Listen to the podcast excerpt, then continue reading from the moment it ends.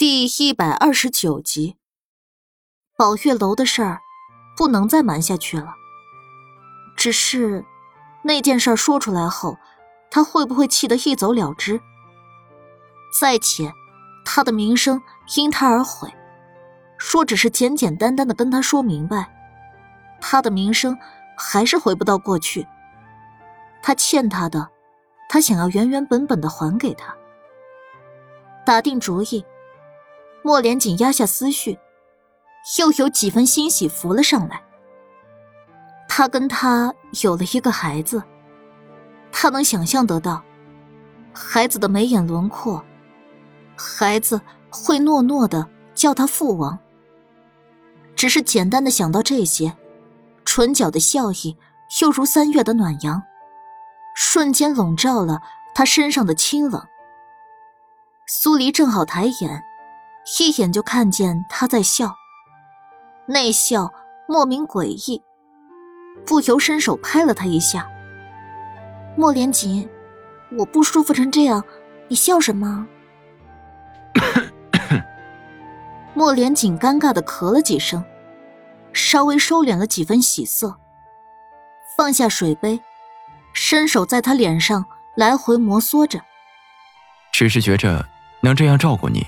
很高兴。这家伙的意思是，看他生病，他很高兴。这是什么古怪逻辑？队伍在傍晚的时候抵达了洛城，城门大开，官民相迎。莫连锦没去县官安排的别院，而是让队伍去了驿站，一切从简，不给他人增添麻烦。苏黎被马车颠得快要散架，下了马车后，双脚踩在石地上，总算是活了过来。一扫在马车上的颓废，拉着繁星去厨房看，有没有什么好吃的。上千将士原地扎营，莫连锦正在与黑旗几人说着接下来的安排。苏黎捧了一碗炸肉丸出来，一边走。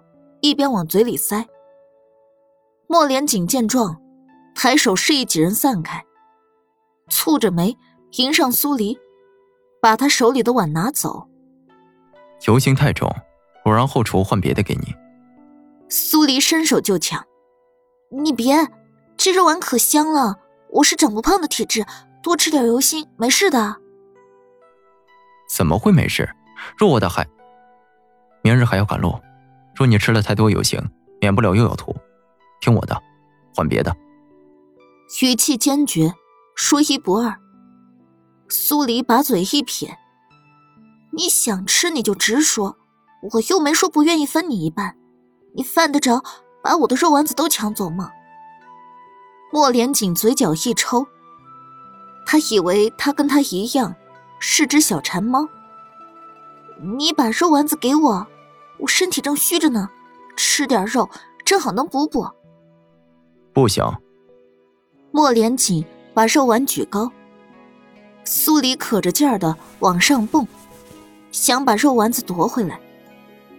可奈何他有双无敌大长腿，不管他怎么蹦跶，连手指头都触不到碗底。一干人憋笑的看着两人互动。这绝对是能把人喂饱的狗粮。那些大老爷们儿突然也觉得，除了打打杀杀，找个女人过日子也挺不错。苏黎生气了，狠狠的瞪着他，不明白他这是突然抽什么风。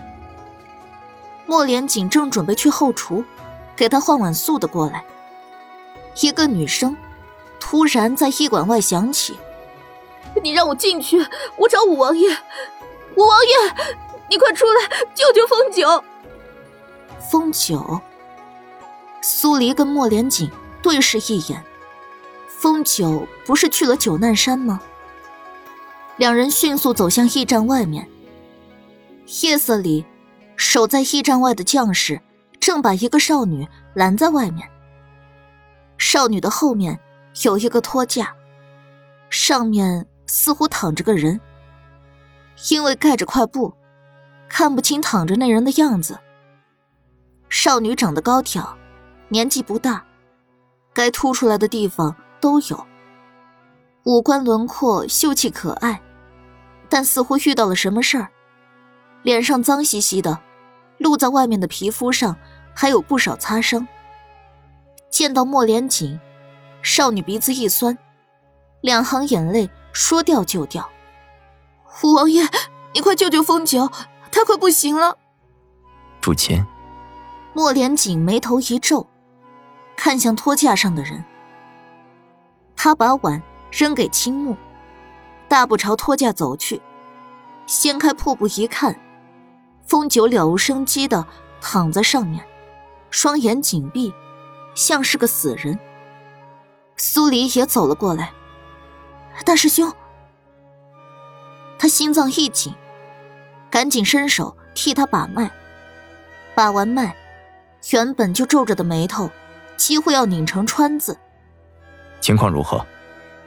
莫连锦问道：“不容乐观，我再看看。”苏黎松开风九的手腕，探手在他身上来回按着。按完后，他才凝重的开口：“先送进去，小心他的身体肋骨断了数根。算他命大，这一路上的奔波，没能让他的肋骨戳破脏器，引发大出血。”只是，除了肋骨断裂之外，他身上很多地方都有粉碎性骨折。如果不尽快把碎骨取出来，情况不容乐观。几个人轻手轻脚的把风九送到里面的床上。苏黎这才看向祝谦，这个名字他听过一回。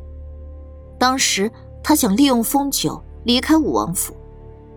莫连锦吓唬风九的方法，就是把祝谦这个名字念出来。青木，你去查看暗中跟着风九的那几人如何了。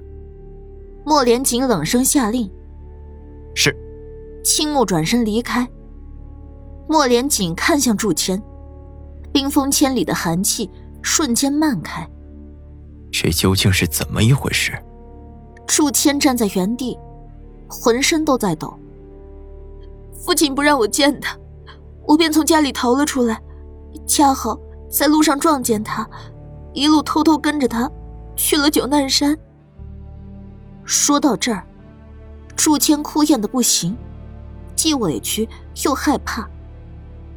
苏黎拿出手帕，替他擦了擦眼泪。你别怕，他不会有事的，但在那之前，你要告诉我们他是怎么伤的。祝谦坚强的点点头，继续道：“一开始，他只是在不停的找什么。两日前，他忽然上了九难山，才到半山腰，就出来一伙人与他打起来。后来，又有人出来帮他，只是都敌不过那伙人，最后就只剩下了他，被人一掌拍下山崖。我怕我现身后。”会给他招来麻烦，所以一直没有现身。他被打下山崖后，我便下去寻他。寻到他时，他还有一口气，告诉我带他去找五王爷。我拖着他，东躲西藏的，在九难山里找出路。那伙人没有找到他的尸身，一直在搜山。我好不容易将他带出九难山，知道五王爷在边关。便一路朝边关赶，到了洛城，才知道五王爷归晋，在驿站落脚，就找来了。祝谦说完，用力的抓住苏黎的胳膊：“丑姐姐，你方才叫风九大师兄，你也是阴影门的人是不是？你一定要救活他，我还未嫁给他，他不能死的。”苏黎无语：“丑姐姐。”这小丫头还想不想要他救人了？不过，看在他把风九带过来的份上，先不跟他计较这个称呼了。苏黎朝莫连锦看过去。既然风九摔下山崖后还有意识，说明他只是因为摔伤而变得昏迷不醒。说到这儿，他默了默。这里没有现代的仪器，他没办法判断风九哪处的骨折有碎骨，所以，我需要对他动刀子，将他伤了骨头的地方都切开。我不知道他是不是能挺过去，这种痛苦非常人所能忍受。莫连锦闻言，脸色一沉。如若不治，会如何？撑不过今晚，他的气息已经很弱了。苏黎的话音一落，祝谦抓着他胳膊的手就是一紧。丑姐姐，我们治，你快给他治啊！莫连锦也凝重的点点头。好。苏黎抿了下唇。我写几味药材，你马上派人去找来。苏黎示意祝谦松开他，祝谦赶紧撒手。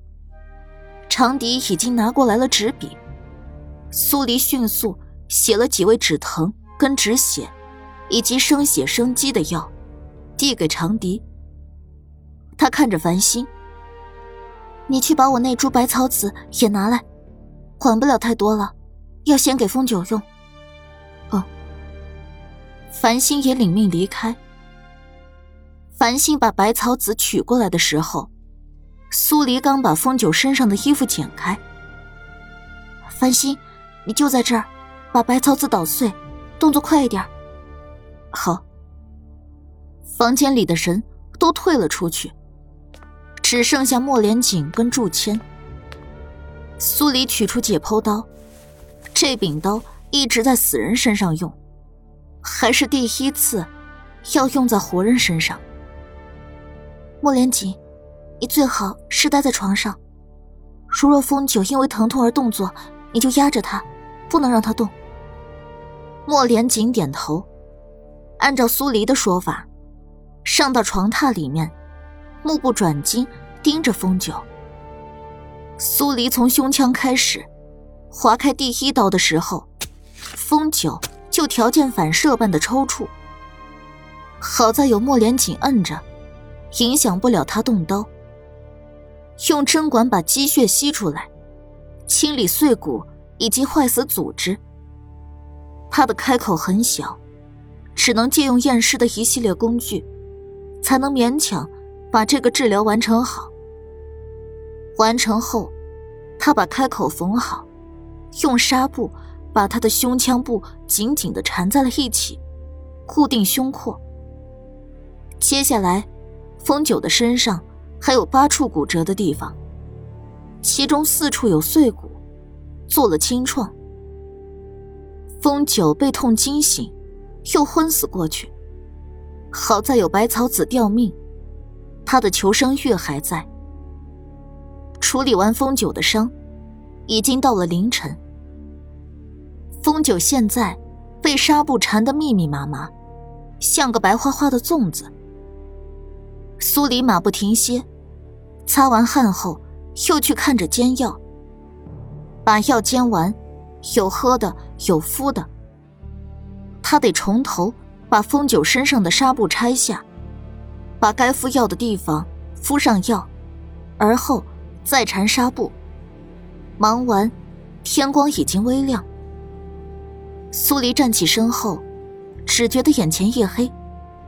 还没等他反应过来，莫连锦就把他打横抱了起来。苏黎实在撑不住了，脸色发白的看着莫连锦，说道：“你找人看着风九，不能让他乱动。那药每个时辰喂一次，如果纱布上染了血，来叫我，由我替他换纱布。”将眼睛闭上，不许再想其他事。其他的事，本王知道该如何做。苏黎乖乖闭上眼睛，不到一分钟，就已经被他抱着睡着了。祝谦瞪着通红的眼睛，坐在床榻旁边。莫连锦本想叫他也去歇息，见他这样，没说话，示意长笛守在里面后，抱着苏黎。朝自己房间走去，把苏黎放到床上，替他掖好被角。王爷，青木的声音在门外响起。莫连锦看了眼繁星，照顾好他。繁星点头，算是应下。莫连锦出了房间，青木正站在外面的长廊一角。长廊不是封闭式的，抬眼就能看到天。虽然天光微光，远处仍有几颗星星在闪。莫连锦看着无边无际的远处，眸底比夜空还要深不见底。王爷，暗中跟着风九的那几个人失去消息了，大概是去了。青木禀道。莫连锦早在听完祝谦的话后。就已经料到了这点。你带几个人去九南山，看看那里有什么人在活动。莫连锦开口，语调里夹杂着令人毛骨悚然的杀意。不必打草惊蛇，探清后立即回来禀报。是。青木飞身离开，消失在驿站。他依然站在原地，看着远处九难山。究竟藏了什么秘密？当年母妃的族人明知会死，也要千方百计的逃向九难山，死在那里。看来只能等风九清醒，才能解惑了。